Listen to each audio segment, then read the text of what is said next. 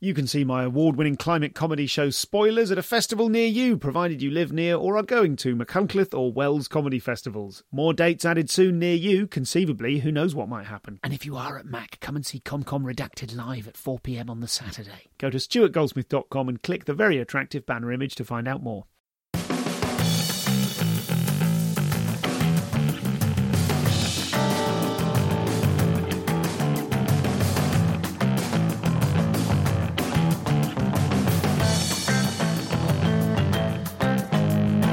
Hello and welcome to the show. I'm Stu Goldsmith. Today I'm talking to the hardest working man in British comedy. It's none other than Scott Bennett, who on pretty much day one or possibly day two of the pandemic realised that his live diary had exploded, like uh, very many of us, um, and immediately took action and started performing uh, stand up shows from his shed in his back garden to an audience of a webcam and his wife, who was a fantastic laugh, it must be said. Uh, we're going to be talking about Scott's attempts to deal with the, I mean, we're going to mention the pandemic at least in passing in this episode, so be warned on that.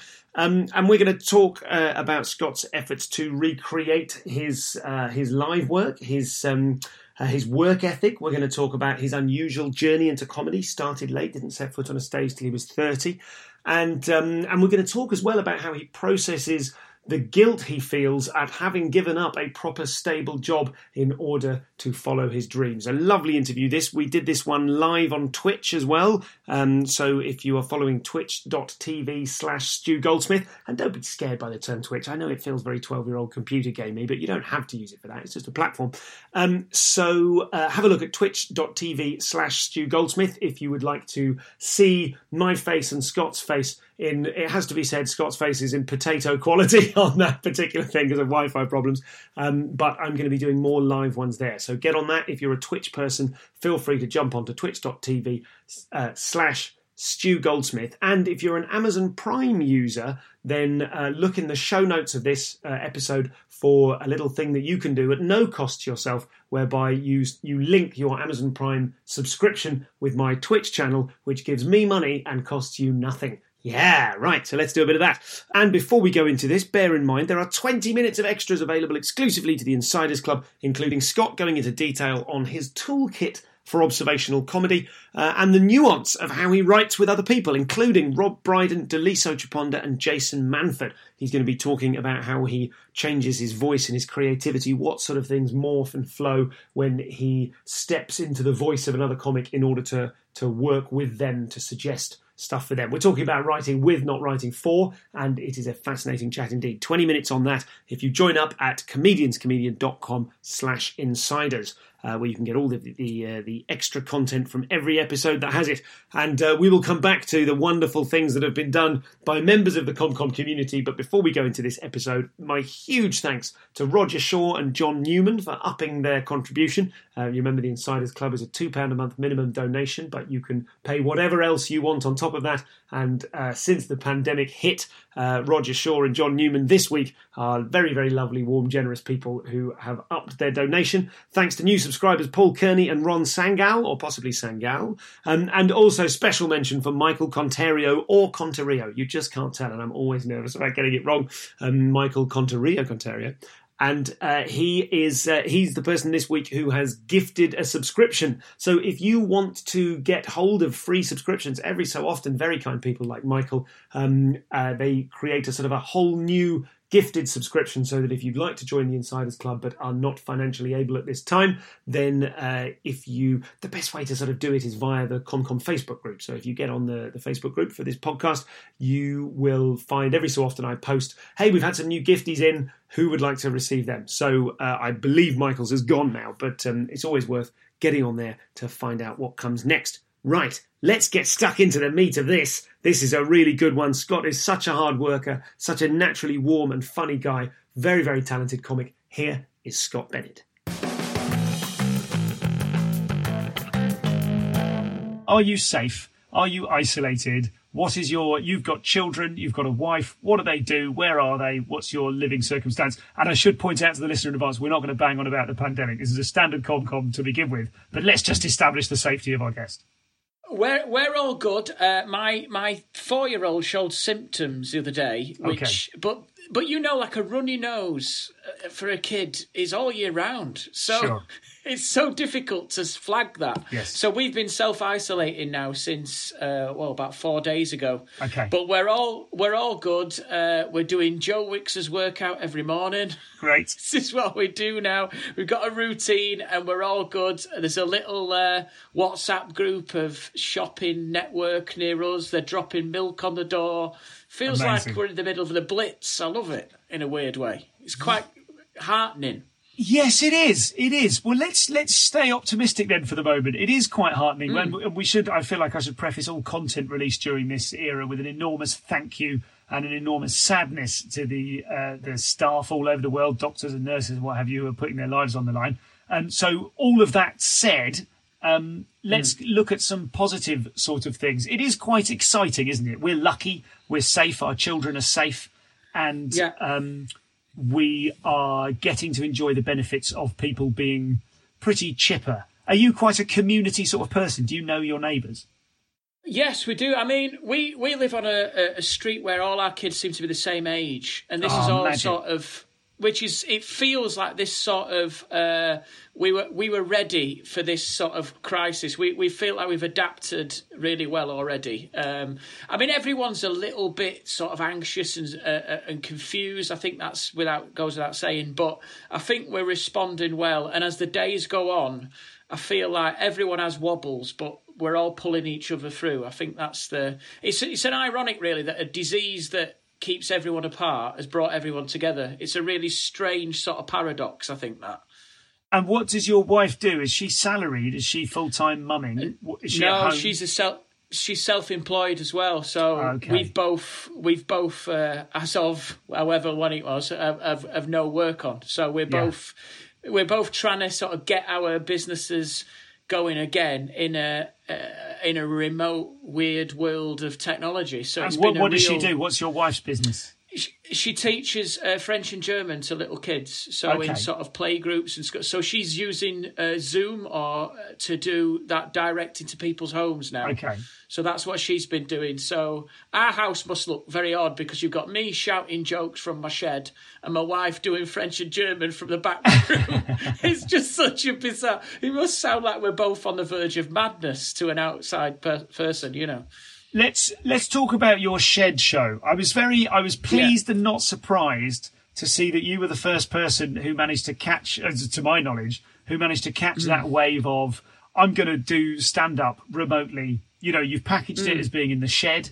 Uh, and that makes sense. And you just talk to us about the experience of that because I know that you're you're someone who I think of as a really hard worker, right? In comedy terms, you've got a great work ethic. You constantly put stuff out, and I imagine when this came along, you already have um, a little black book full of local press contacts because you've been pushing out stuff for your tour, and so you went right. Let's make this work. So let's just talk Well- about the, the kind of the structure of that before we get into the show itself.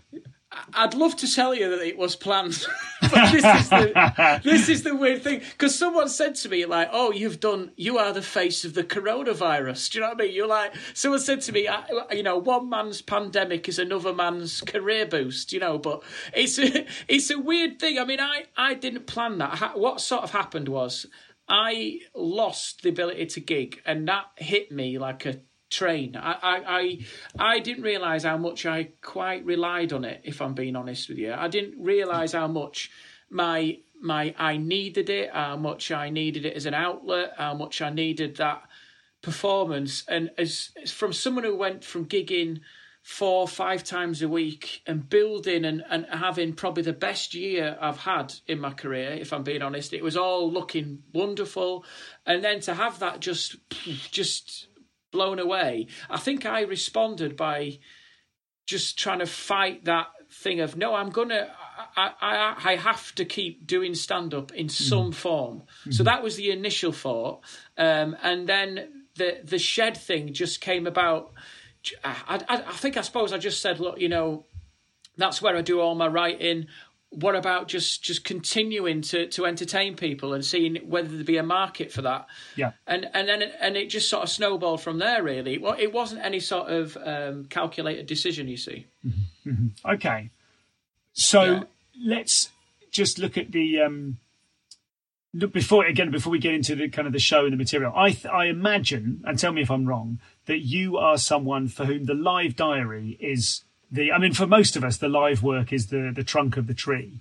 But do you have mm-hmm. any other? Do you have a, other kind of online concerns, online kind of elements to your portfolio, or is it purely that if you don't physically go out there and gig, there's nothing?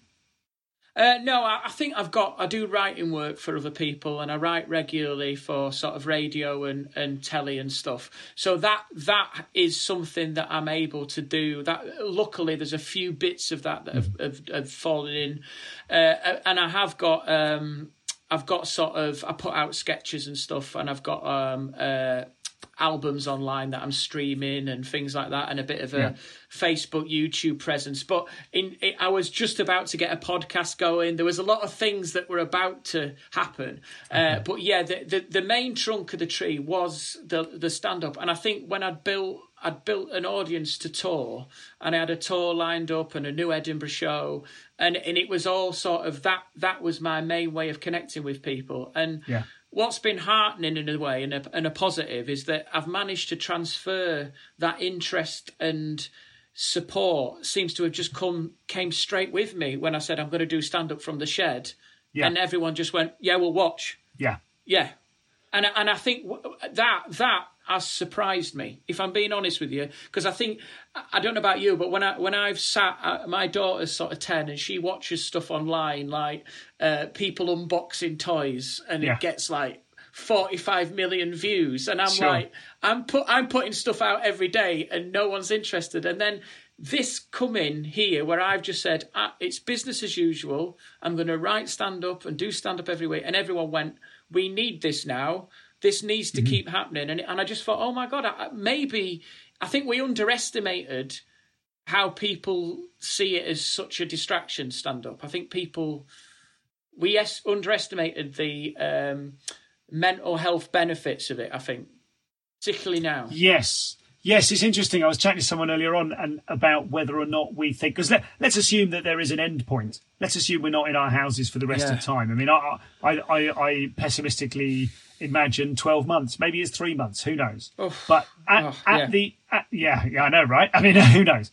At yeah. the end point, we will find out whether the this celebration at the end of the pandemic, we will find out it's going to change culture hugely.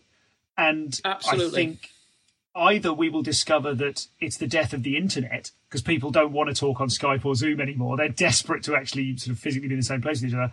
Or it's the death of the live circuit because people have realised, oh, actually, it's perfectly good.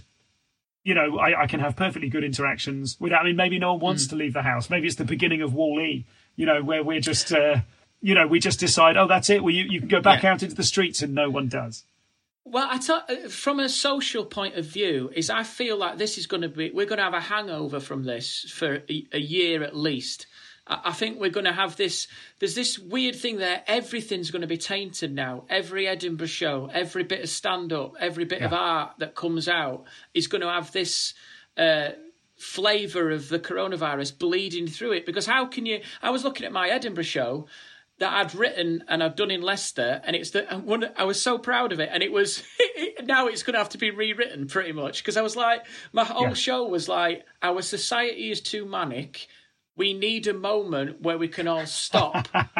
this is seriously, that was the first sentence. We've forgotten how to relax. We need to be stopped to take back our conscience. Yeah bang pandemic. That was never that was never in the writing but that's exactly what's happened.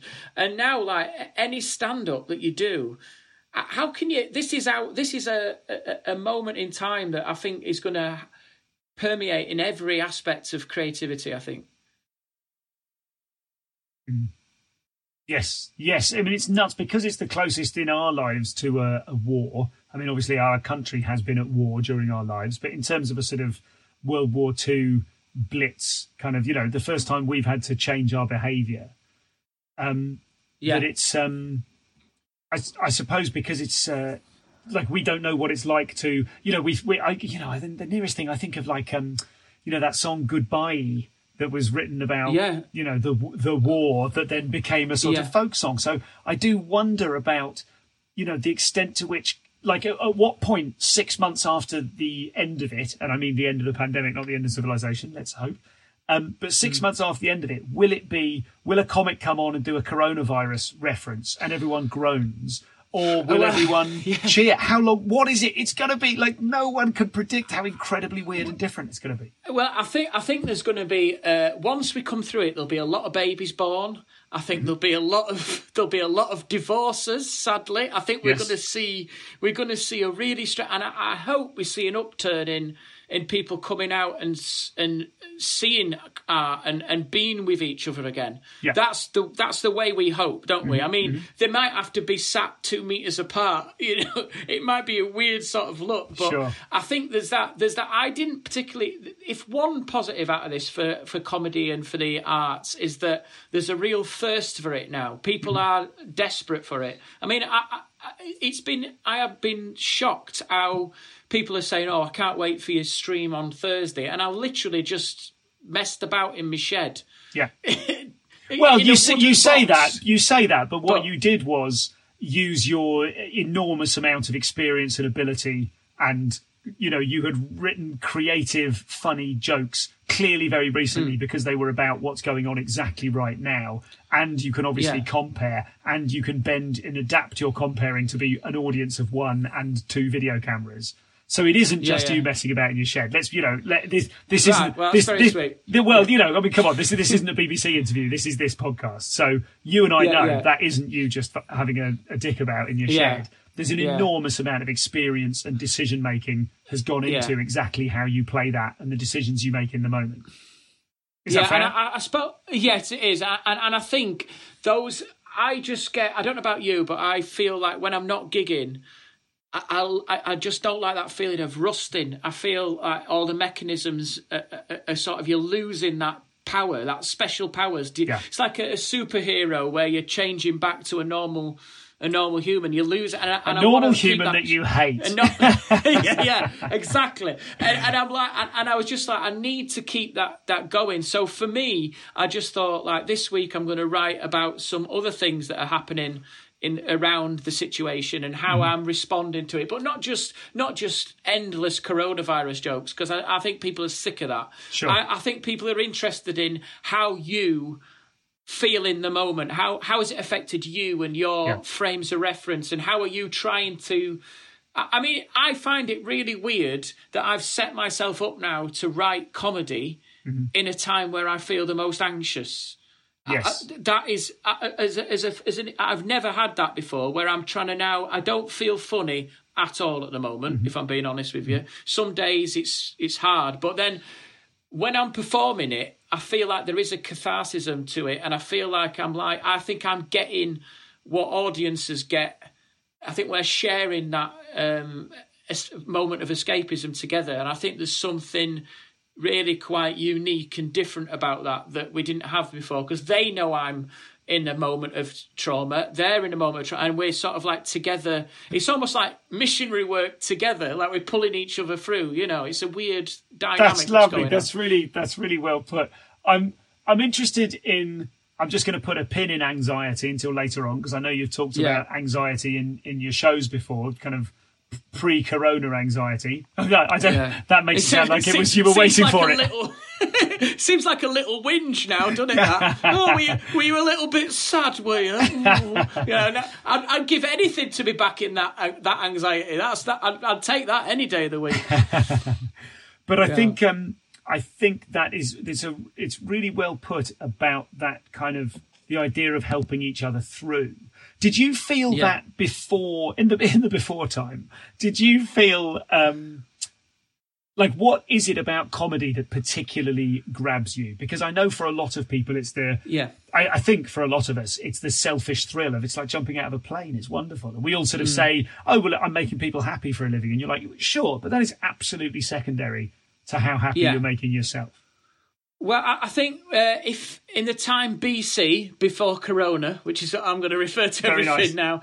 Uh, uh, I, I think for me, I- mean, I don't know about you, but when I was sort of growing up, I remember when I was about, I think I was about sixteen. Um, my my dad gave me a, a, an audio cassette off the front of the Daily Mirror. This is mm-hmm. how it stuck with me, and it was a comic relief one, and it had like uh, Rowan Atkinson doing the head teacher's sketch. Yes. It had um, uh, uh, Dudley Moore and Peter Cook doing the one leg too few, yes, and it had yes. loads of bits of stand up.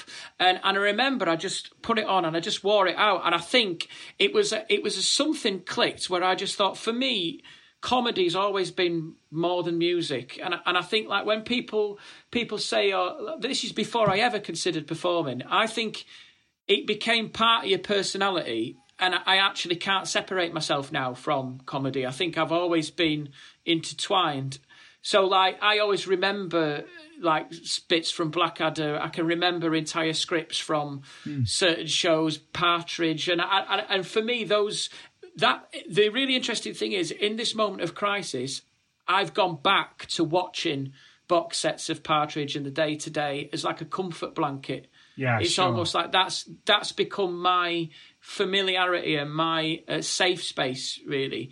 So I, I think for me that, that the comedy where the reason why I loved I loved it is, is that it because it, it, it's a it's a world that you're in. It's not like music. I think music's passive, whereas comedy there's like that I used to love watching the the moments on Partridge, the pauses, the sort of the the way that every line had been considered, and it, it's just that that sort of attention to detail. It's like watching a beautiful moving art, really. And I think that nothing else for me gives me that sense of satisfaction.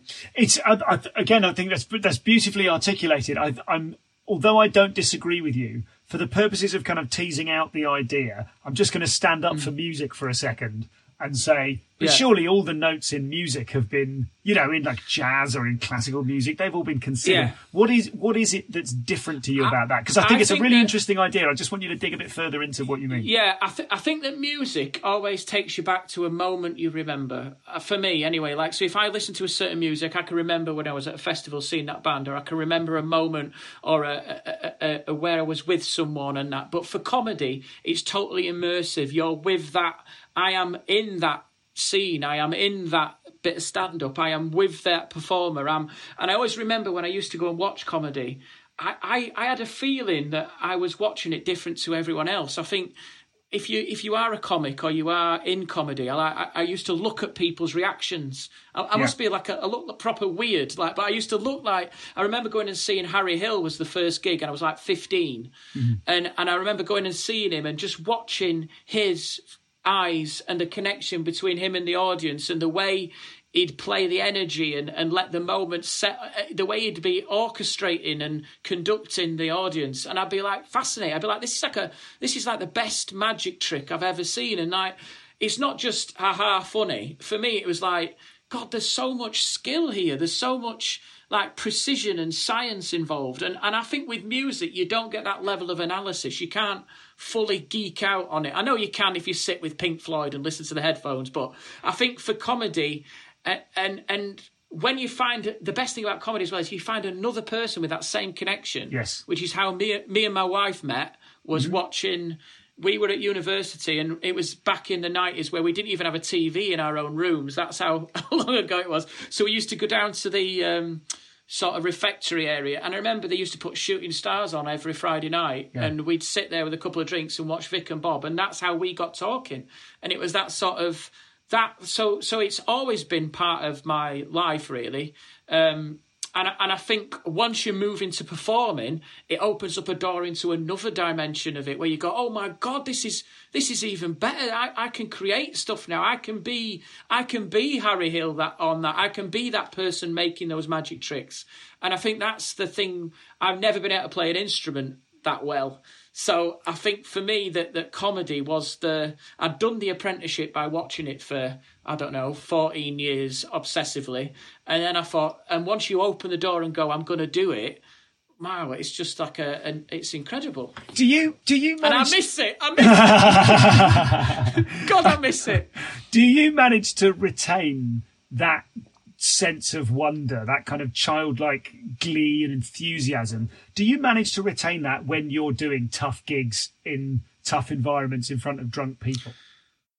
Yeah, I, I'll tell you how how I do it is because I, I think I think that the the moment you feel like you don't want to be on stage is the first step towards this the the, the the the magic going. I think I think there's always there's always times where you do gigs where there's no connection and but I think you have to approach it in that you want you still want to get something out of it. I think you still it's always like that thing I love about I, have got that wide-eyed enthusiasm because I think that comes with writing a lot and creating things and thinking I'm going to try that bit. I'm going to mm-hmm. shuffle my set this way. I'm going to engineer mm-hmm. this bit. I'm going to trim a bit off there and that. And and I think once I love that about com- comics sometimes because I, I, really I love comics when they walk into a gig. It could be in like an abattoir and there's meat swinging, there's no lights, there's people screaming and shouting, and and in a comic's brain they'll think I can make this work.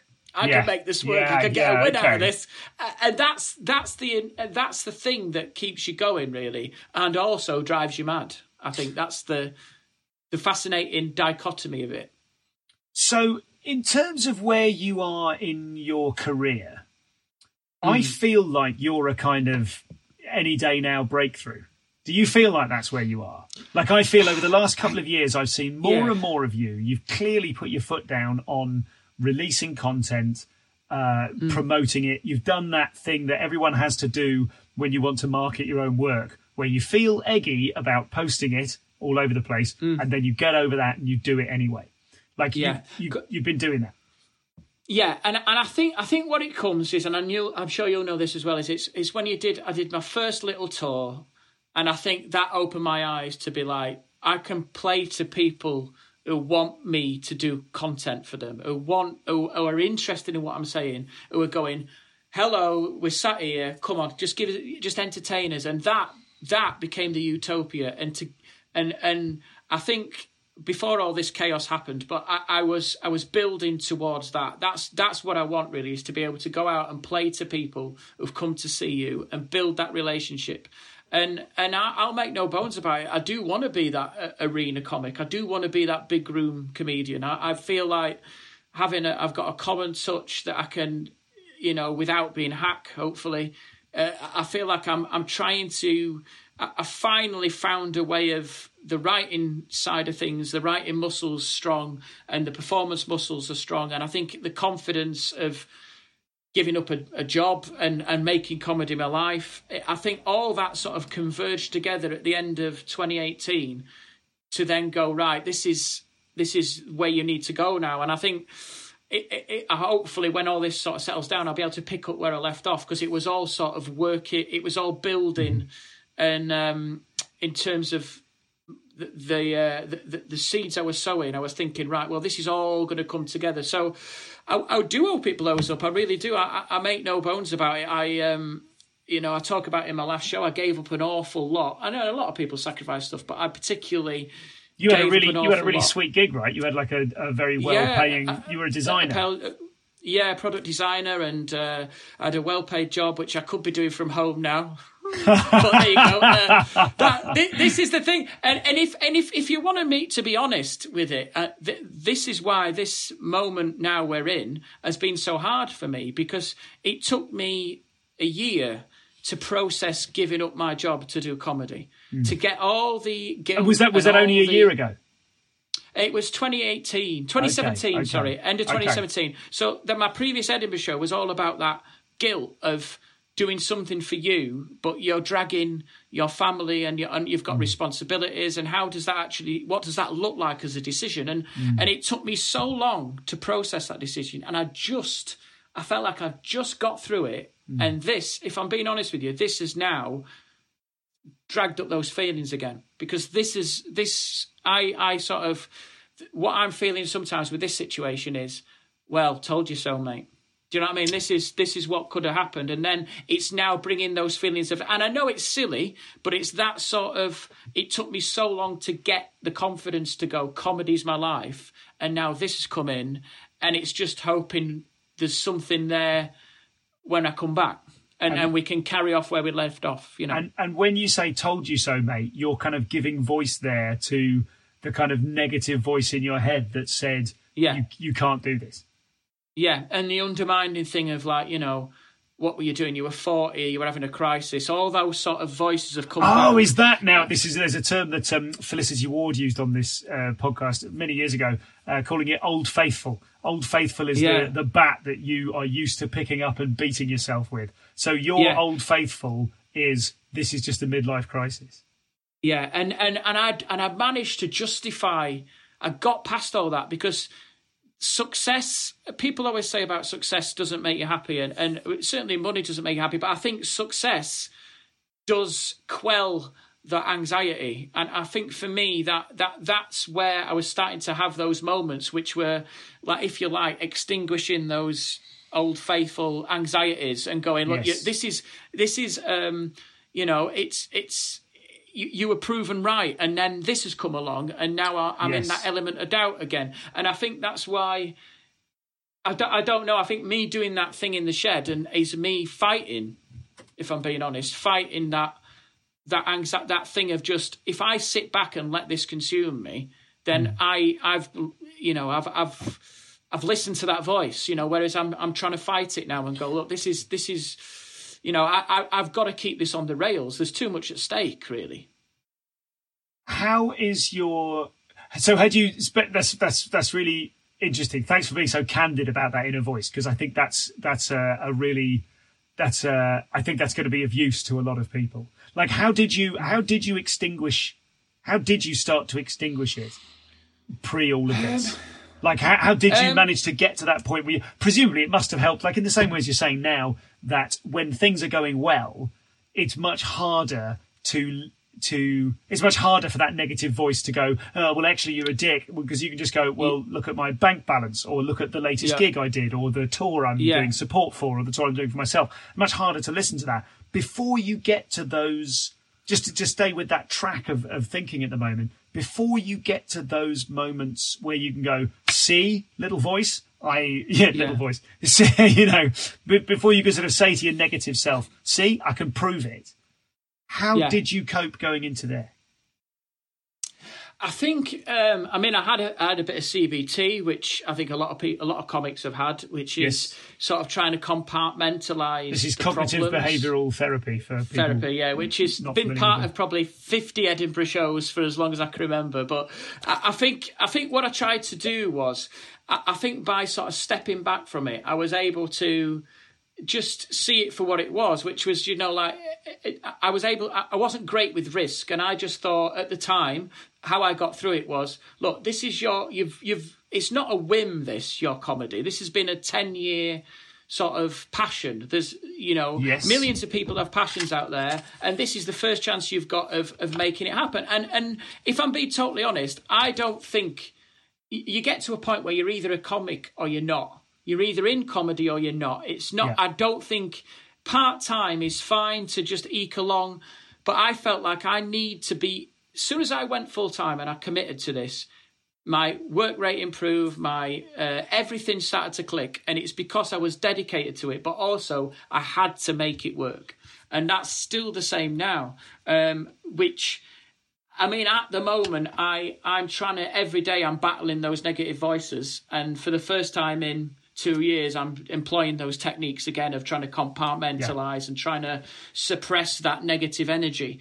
But this this whole moment we're in now has has made me question it again that decision, and that that's what um, saddens me a little bit because I think well. I, di- I didn't think I'd be coming to that revisiting that so quickly after after this. I thought we Yes. were on an upward trajectory now, and Yeah. and I think there's a lot of comics now who are sort of stepping back from comedy and looking at you know I don't I don't I think we're all vulnerable, but I used to think well anyone's vulnerable if you've got a your own business, anyone's vulnerable, uh, which is still true. But it's just that sort of moment where I'm like oh my- oh my word I, I- I can't I can't perform now. This is this is not being able to perform is not just a financial thing. It is like I said to you before. It's the thing of this is you need it. You you you know you've you've your whole you. you even the endorphins and the the dopamine is your brain's conditioned to be doing that, and when that's all taken away, it makes you you start thinking again, and I think that's the danger for any comic. You know, I- done, I- the- thinking thinking can be productive and negative, and that's the Yeah. that's the problem. I think. So this is Scott. You can follow him at uh, on Twitter and Instagram, Scott B Comedy UK, all one word, Scott with two T's, Scott B Comedy UK. That's kind of like Johnny B Good, and you could well, I mean, Johnny B Bennett, isn't it? That's the point. Um, and also his website is scottbennettcomedy.co.uk. That's Bennett with two T's, two T's in Scott, two T's in Bennett. You know, like the name Scott Bennett. If you would like to go to the Insiders Club, comedianscomedian.com slash insiders and sign up there, then you get access to the extra podcast. And remember, 20 more minutes of Scott talking about how he writes with other comics, including Rob Brydon, Jason Manford, and Daliso Chaponda. So lots to enjoy there. Hey, we had a cracking, oh my God, I've got the Robert Popper episode in the can, and it's an absolute, I mean, do I say things like doozy? Am I the sort of person that would describe something as a doozy? I don't think I am. I'm going to have to back away from that now. But um, it's, uh, I mean, I say belter and banger most often, don't I? It, it's such a great episode. This is Robert Popper, the creator, writer of, uh, that's a special job you can have in comedy, a creator, writer, uh, of Friday Night Dinner. And also just one of those kind of behind the scenes, super influential comedy producers. He was a commissioning editor. We talk about that for a little while about some of the shows he commissioned and worked on. And he was also, and this this for me was the sort of the headline. He co-created and wrote and performed in Look Around You, which if you haven't seen, get online uh, when you finish listening to this episode. Get online and search for Look Around You on YouTube or the other uh, video aggregating technologies out there it's um, I don't want to tell you too much about it. If you are of similar age to me, if you remember anything about the way science was taught in the 70s and 80s, it is just the most wonderful platform for the most head squeezing, absurd comedy. And it, it, honestly makes me cry laughing. So, a fantastic episode coming up next week with Robert Popper. There is also coming your way soon, if not already, a special lockdown episode with brilliant comedian Alexander Bennett, where it's not like a, a proper com com yet. Uh, we'll, we'll do one of those with Alexander before too long, but it's sort of an episode about uh, coping in the time of crisis. So if you're up for hearing people cope, that's a very fun and entertaining episode hearing from Alexander, who just moved house and as a result is self isolating with a French woman he doesn't know. So all of that to come uh, on the feed. And uh, also, oh, listen, last little plug here because this is occupying all of my time at the moment. If you go to infinitesofa.com, uh, that currently directs you to a little hidden subpage of the ComCom website, but it will have its own site before long. InfiniteSofa.com. You can find out all about Stu Goldsmith's Infinite Sofa, which is a massively multiplayer online chat show of my own devising, and we've had some wonderful guests on that. Um, we've had some great. We've had. Uh, cabaret, special acts. We've had musical comedy from Jollyboat. We've got Phil Ellis coming up uh, later this week. Mondays and Thursdays at 8 pm via infinitesofa.com. Have a look at that. I'm so proud of it and what it's becoming. I'm basically getting to be Kermit and having my own Muppet show. So it is pleasing me immensely. Check that out, infinitesofa.com. We'll give you links to watch live on Facebook, on YouTube, on Twitch, whatever your, your thing of choice is. Your thing, that's a technical term.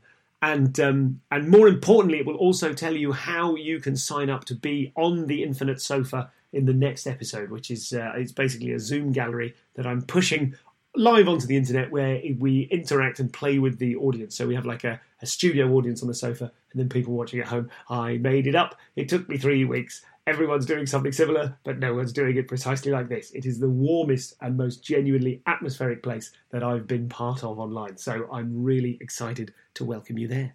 Let's get back to this episode with Scott Bennett.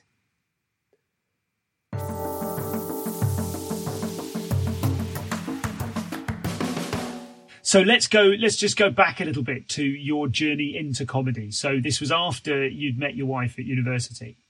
She's Yeah. been with you for the whole Yeah. of the journey, and I should say as well, it's mm. clear from the the shed gig, which we've referred to obliquely a few times for the benefit of people who aren't aware. You did. How many thousands of people watched it? Did you get a good couple I of? think, yeah, I think we got to uh, on the, in terms of who caught up on the stream and everything. We're about twenty one thousand now, which incredible, is incredible. Incredible. Well done. it's just it's And- unbelievable. And I'm, yeah. I'm sure a big part of you performing stand up in a shed to an audience consisting of your wife and a webcam.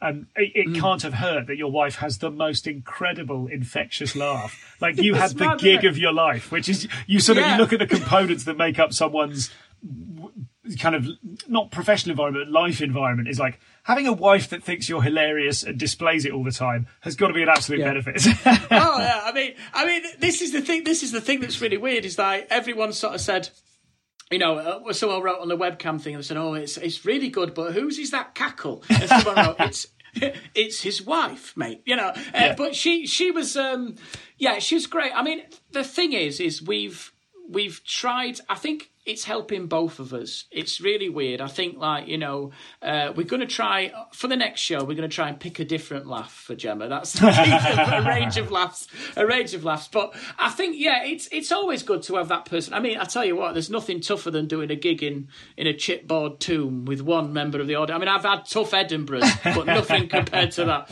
Um, but I, I think, yes, her support. I mean, that's the thing. It's just demonstrating that her support has been unwavering, really. And and I think there's a lot of comics out there, and, and I remember I can't remember who told me this. I think there's a lot of comics who've who've stopped for whatever reason. Uh, it might be that you know. The, life circumstances, but a lot of it is they have a partner who makes them choose, and I, and I think that's something that people probably don't realize is that comedy is all consuming, and it's uh, it's uh, it's like introducing a third cog into a relationship for many people. And I think like there's been people who've, you know, it's very hard to say to someone, I can't, I can't do that because I'm going to be in Glasgow in six months. You know, mm-hmm. it's it's very difficult to for someone to act, to swallow that, and particularly for Gemma when I didn't do comedy when we met, I sort of inflicted it really. I, mm-hmm. I I I had a normal job. I we were all you know we had a nine to five life. It was all, and then this came along, and and it's sort of like a a, a bomb went off really. But she's been there. She's been there all the time. I, I like to think of it as like you know I, I've taken all our money and stuck it on a racehorse, and. uh if that wasn't bad enough, I've asked her if she wants to be the jockey. That's the that's the that's the sort of analogy. Do you know what I mean? And so so it's it's one of those things where I think the support network behind a comedian is just as important as the as the comic themselves. I think. Yeah. Okay. Okay. And and so in terms of you becoming a performer, but what was the first step you took towards becoming a performer, and and what was your relationship to risk at that time? Well, this is a weird thing. I don't think anyone's uh, aware of this, but I, when I was at university, we they had like a a review in the halls. So in the in the halls that we were in, they did like a regular like, showcase review thing. And my wife Gemma's an amazing singer, so she was already doing singing. She was singing songs, playing the piano and stuff. And then um, I sort of said, "Oh, I'll do stand up." But uh, all I did was I did a Harry Hill impression, which it didn't make any sense with my hair. But I put a swimming hat on and I did sort of I had a thing on and I did stand up and I did his stuff and it was fine. It was all right. But then a couple of people sort of came up to me and went, "Do you know you actually sound like a comic?" And, and I said, "What do you mean?" They, they were like, "You already sound like you could. You've got the rhythm, you've got the cadence, you've got the. You can deliver the jokes perfectly." And and I think what I'd actually done is over the years of watching comedy, like by osmosis, those sort of skills had sort of crept in, so I could understand the rhythm of a joke, even though like, there's no comedy course or anything. It was just like hmm. listening and watching and studying. It's almost like the the I, I learned the mechanisms without really being aware of it. And then I just it was the thing that was missing was the confidence in writing your own stuff and Yeah. being being what was I eighteen. I had nothing to talk about, no life experience, and so I didn't feel With all due like, no respect to eighteen-year-old comedians. well, yeah, I mean, I, I mean, I obviously that you know, I, I get that. It, it- you, you talk about what's in front of you, but I felt at the time that I think it's a lot to do with who I was as well. I was a little bit shy, and and that, and then as the sort of it took me sort of twelve years. I mean, I didn't start. I didn't do my first gig till I was thirty. That's what a few people don't sort of realize is I sort of I, I spent time writing stuff, and then I and I just and then I remember um, I was at work one day and I thought I'm just going to go and do an open mic. And I, and I went and did one of these gong shows, which the audience can vote you off, and uh, ended up winning it on my first gig. And and and, and I think that, although it's not nothing, mate, I think that sort of, I think if I'd have probably died that first gig, I don't know how I'd have recovered from it. I think I've often thought that because you don't know what a death is when you first start. You just think, "Oh God, I'm not funny." Run, run, run, run. But then, like in my head, something clicked, and I can't even remember the material. It was uh, whatever it was, but I, think it was about becoming a dad. I was just about to become a father, um, and and and and then from then on, I mean, you know yourself, it it, it networks, and then before you know it, you you you're doing gigs all over the country, and for the first you know two years, you're just sort of building. And, I, I do remember there was one key moment, and I remember it distinctively. Is that I was doing a gig, it was going okay, and then I had a moment where I started talking about my dad as a as a person, and I did a couple of jokes, and the the response, the change, and I, and I just thought, I know that now. That's my voice now. I've got to be. That's how they perceive me. That's how an audience sees me as someone who talks about the everyday. Mm-hmm. And that's sort of not mainstream. That's a, a tag that gets, I think, is is a is a not a fair tag to put on people because I think mainstream just means accessible. I don't think there's anything wrong with that. And then and I, I just decided to sort of write comedy around my life and and and and that was the that was the key moment really. Um, and I think there's there's a lot there's a lot to be said for just seeing the audience. I think we don't put enough credit on this as performances. The audience when you walk on, they see you as a certain person they, they a certain person who can talk about certain things, who can do certain things, and and you'll find yourself if you then go up and talk about things that maybe don't fit that persona, mm-hmm. they'll go, hmm.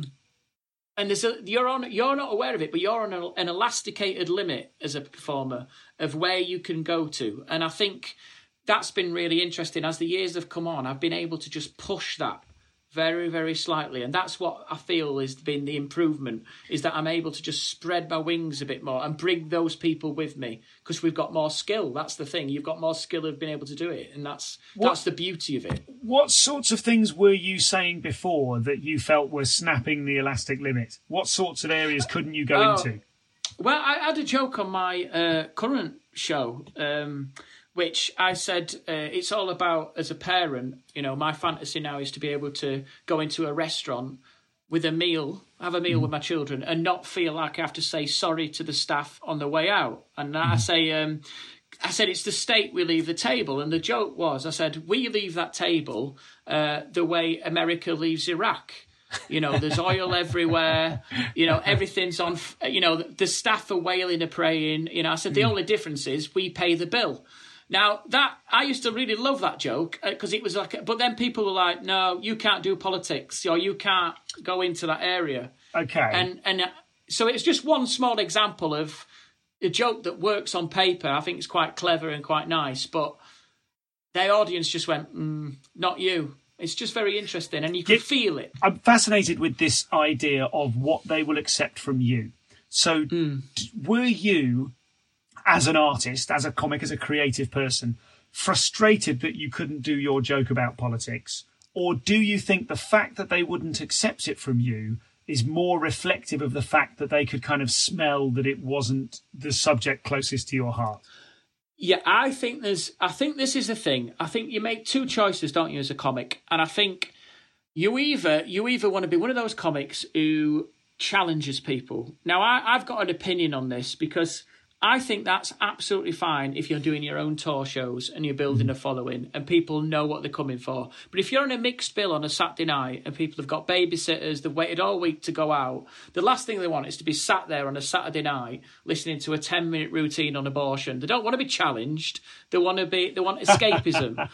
do you see, do you see what I mean? This well, I don't, I don't agree with you, but I do see what you mean. no, I, I know what you mean. I don't think you should at all change your comedy to. I think you have to. I don't. I'm not saying that's not shouldn't be done. I'm saying it's you have to be aware of that.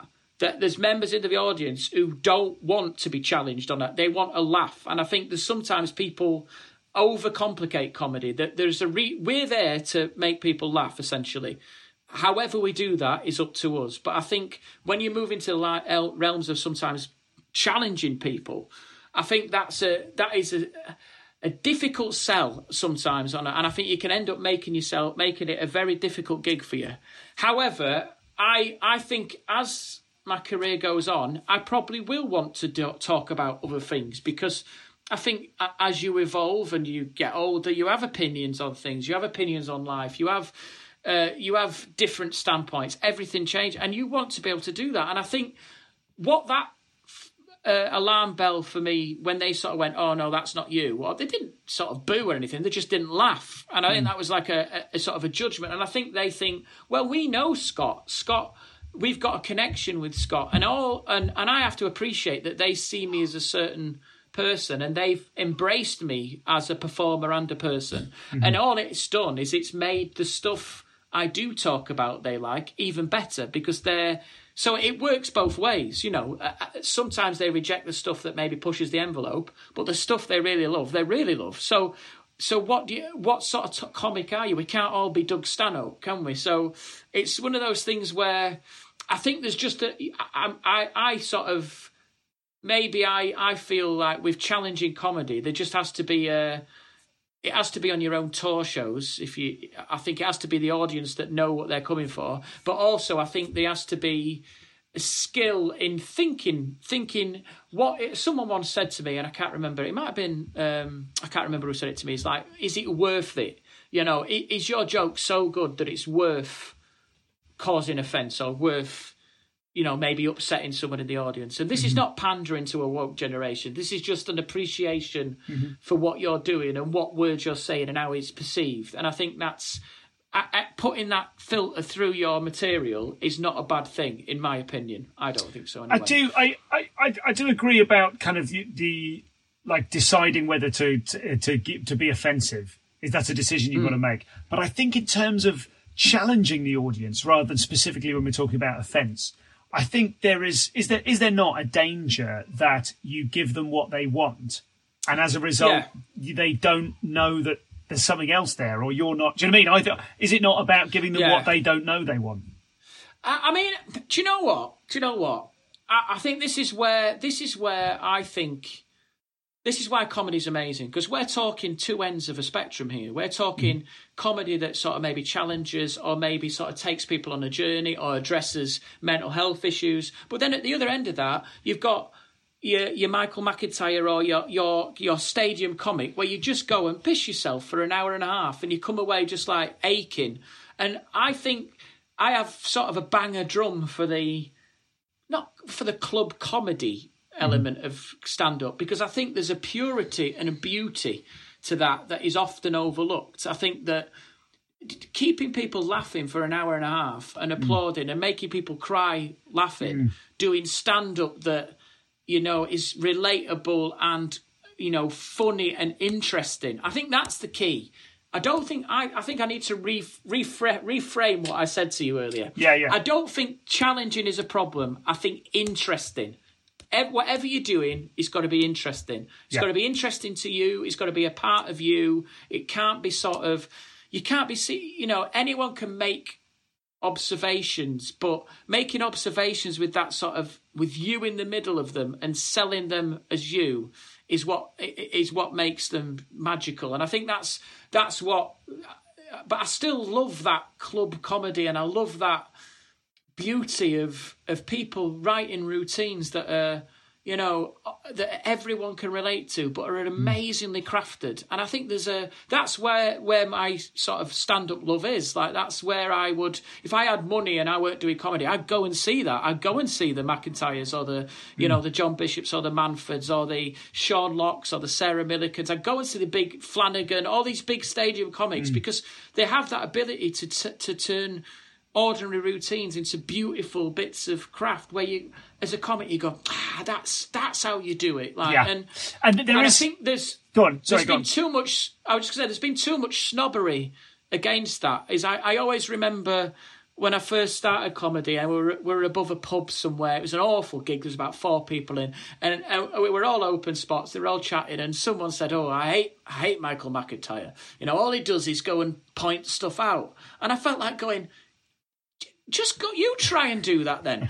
you don't sell seven nights at the O2 by pointing stuff out. You know, sure. we're we're above a pub and there's two people and a dog in the audience. Do you know what I mean? We, this this is like the work ethic behind those routines should not be underestimated. I, I really do feel that everyone is he's he is as good as he is for a reason, mm. and it's the work ethic and the craft that is in those routines. Every single word. That that idea that you that people throw things away too soon. Do you ever reflect on your decision not to do political stuff? That thing you were talking about earlier of like you tried it, yeah. it didn't work, and they yeah. went they won't take this from me. Yeah, and and I, I am actually going to redress that balance. I think I think I'm I am going to try and and do sort of maybe at new material nights or so. I am going to try and write ten minute chunks of that because I, I I feel like that is a point where I'm like I want to do that. I feel like I've got opinions on that, and Yeah. I'm not gonna and I and if I can make that work for my audience, then I've that's an amazing thing because I've dragged them with me, and I, and that is a challenge that I really want to do. I do not want to be confined by what people perceive me as. That that is because that then means you're writing comedy with your hands tied behind your back, aren't you? Mm. And you just don't want that. So, do you think there is a, what is your notion of whether there is a place at the table for a middle-aged guy with a couple of kids hmm. to get like uh, we we've all seen people be famous first and then get into middle age and have kids once they're already famous. Is hmm. there is there a place at the table still for you at this time in your life? I hope so.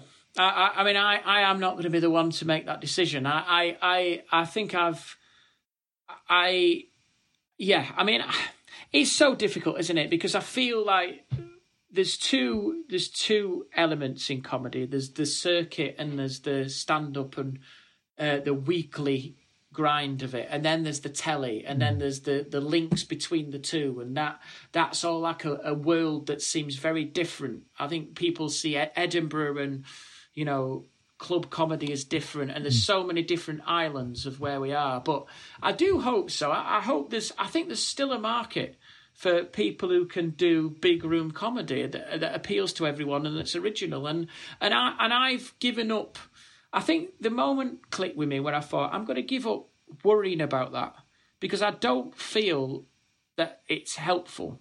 I don't feel like it's helpful to your creativity, to your, your mental health. I don't think it's helpful to your mm. confidence.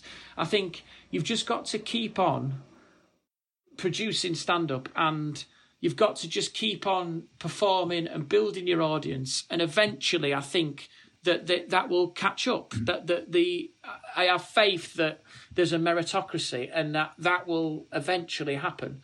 Um, and I think it was it was starting to move that way before this happened. And I think I think Yeah. I'm hoping that I'm hoping that I can pick up.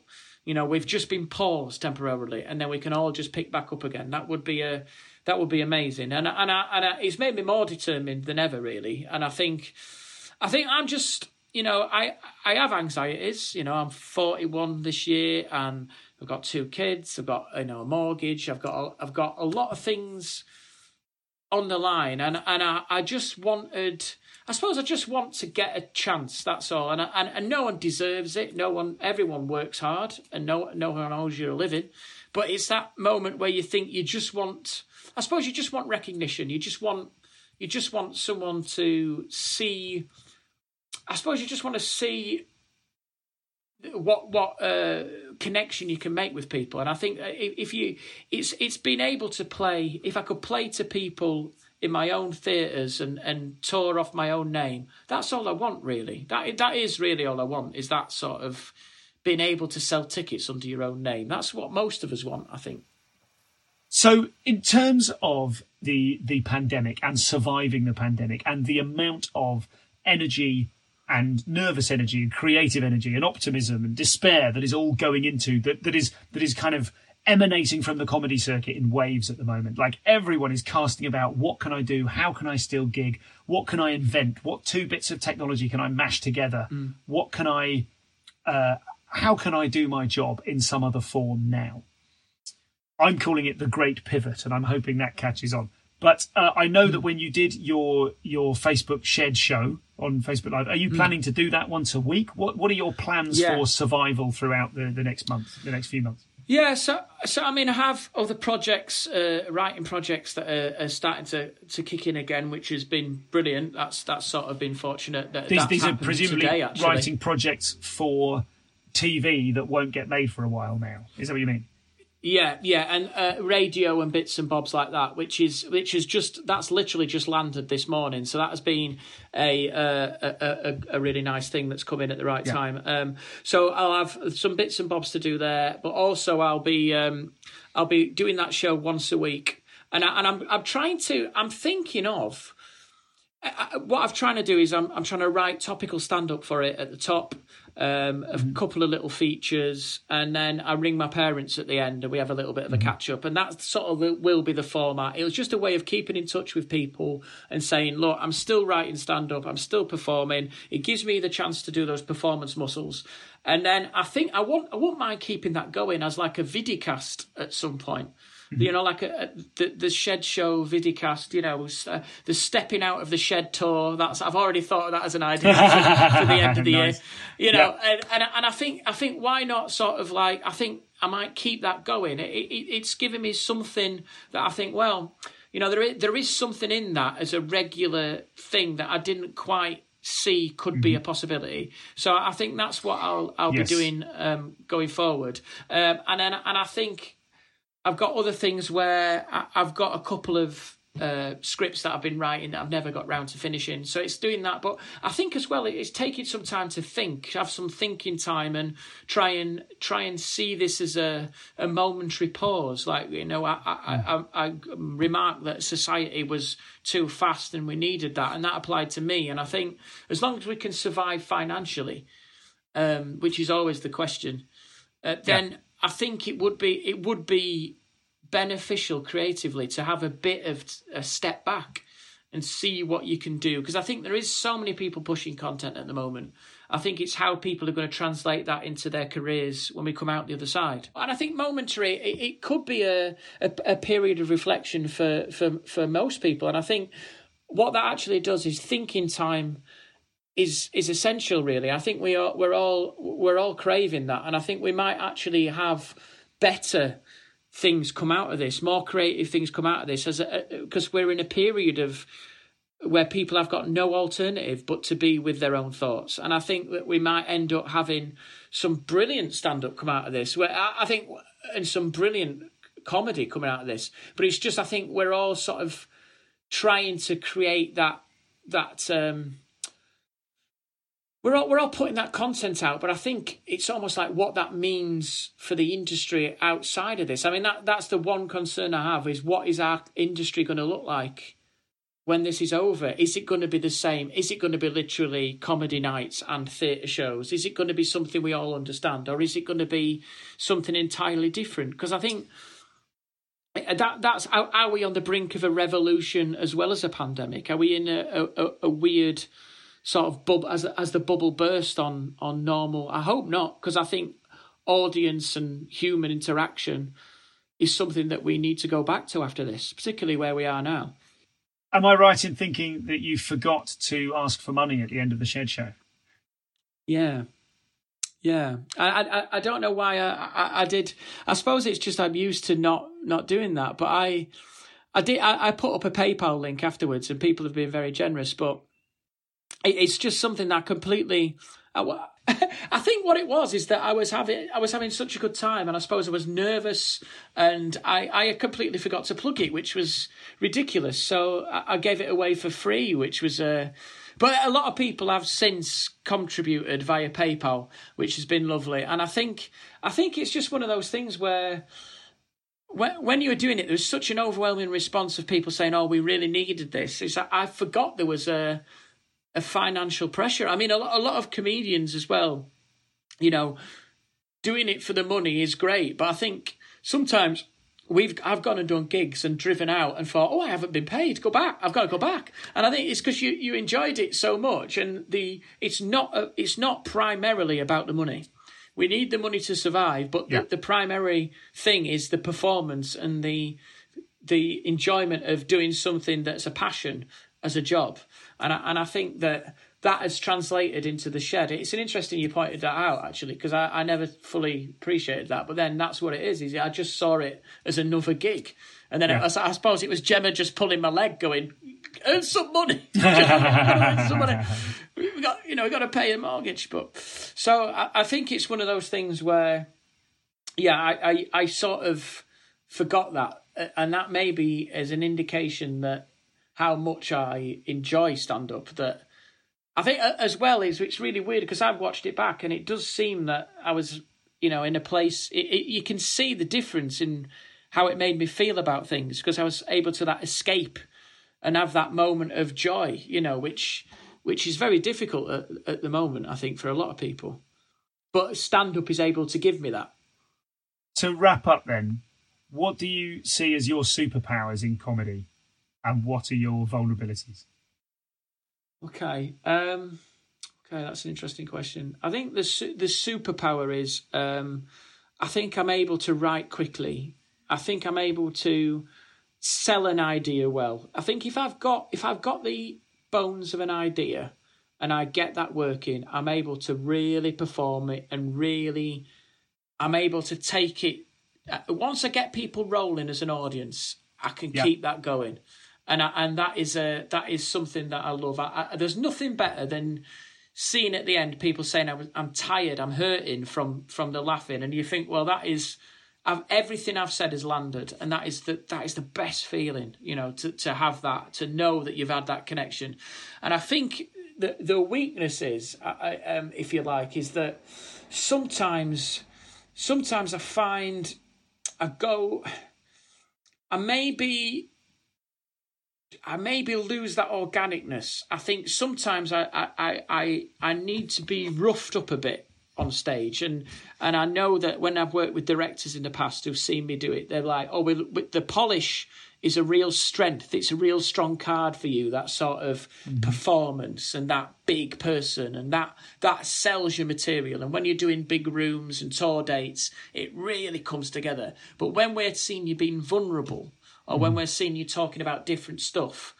And that's maybe why that joke didn't work as much. You know we've got to scuff you up a bit. We've got to show them that sort of it has to be less polished or less you know because because some... it needs to be authentic and the polish yes covers up the yes. authenticity. Yes and it's almost like we need to you need to have those gears as a comic. You need to have that uh, just as you have to play big rooms and small rooms. I think you have to have those facets of personality where you have to be if you can be like I, am trying to think of a comedian who's got that who it's, it's hard to think of someone who's got that who like i think I think Seinfeld has the polish, mm. but then like I'm trying to think of someone like probably Daniel Kitson has that ability to have some some that performance aspects, but then has that scuffed up sort yeah. of. I don't know. I, am trying to I'm trying to think. It's hard to think of someone who's got that.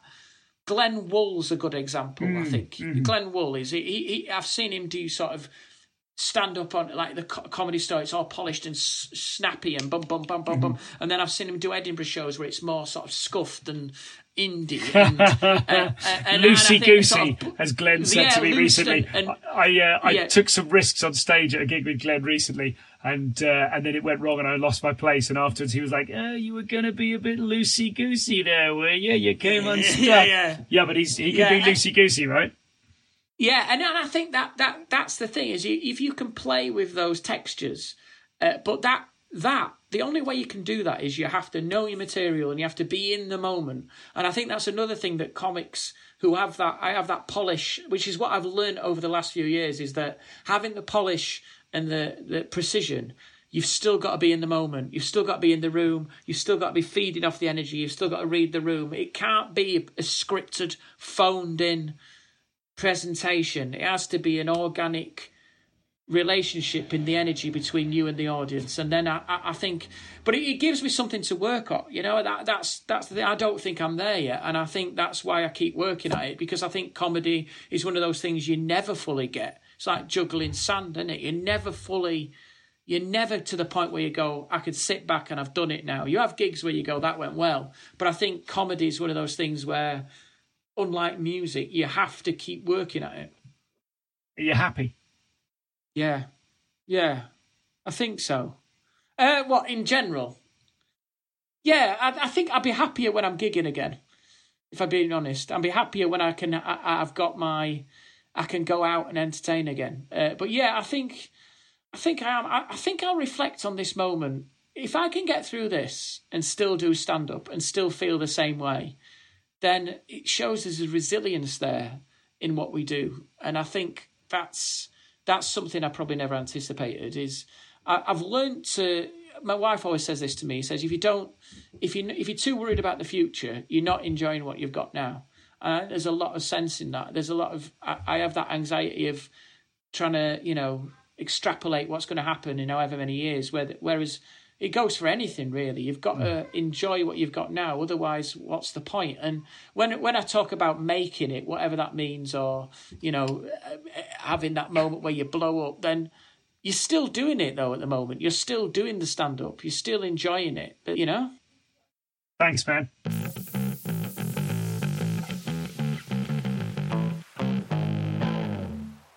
Ah, oh, so that was Scott. What a joy. Thank you so much to Scott for coming along. ScottBennettComedy.co.uk and ScottBComedyUK on Twitter or Instagram. You can follow Scott and find out where his next shed, well, we know where it's happening, it's in his shed, but you can find out when and where to watch uh, his next shed special. Um, so grateful to Scott for coming on the show. Thank you, as ever, to Rob Smoughton for the music, Jake Crossland for the logging. Your podcast consultant was Pete Dobbing, and Nathan Wood edited and uploaded and produced the show. So thank you to all of them. We'll do a tiny wee post amble in just a second, but remember, check out infinitesofa.com to find out all about my new chat show concept online. You can follow me at ComComPod or at Stu Goldsmith on various socials and that's all I'm going to tell you for now because there's just. Oh, I tell you what, another thing. Go to chopscomedy.com. Chopscomedy.com. You remember my new material night in, in Bristol? Mine. The the new material night in Bristol, which I co administrate um, with the brilliant Tony C and David Hoare. Um, yeah, the brilliant Tony C and David Hoare. let's let's not imagine that was intended to come out like that. We had a wonderful gig last night, and we're doing every Tuesday night at eight. Um, brilliant new acts and uh, some fantastic circuit headliners and pro profile people dropping in as well. So lovely show there last night, and I'm often hosting that, which is a lot of fun too. God, I'm chucking a lot of stuff at you. Can you tell that I've been going mental for three weeks and creating new ways to work online? Well, that's what I've been doing. More on that in a minute in the post amble. Bye for now. Look forward to Robert Popper next week. And we've also got Alonzo Bodden in the can. And we must have more in the can than that. Maybe we don't. I better get on it, record some more content. Speak to you soon.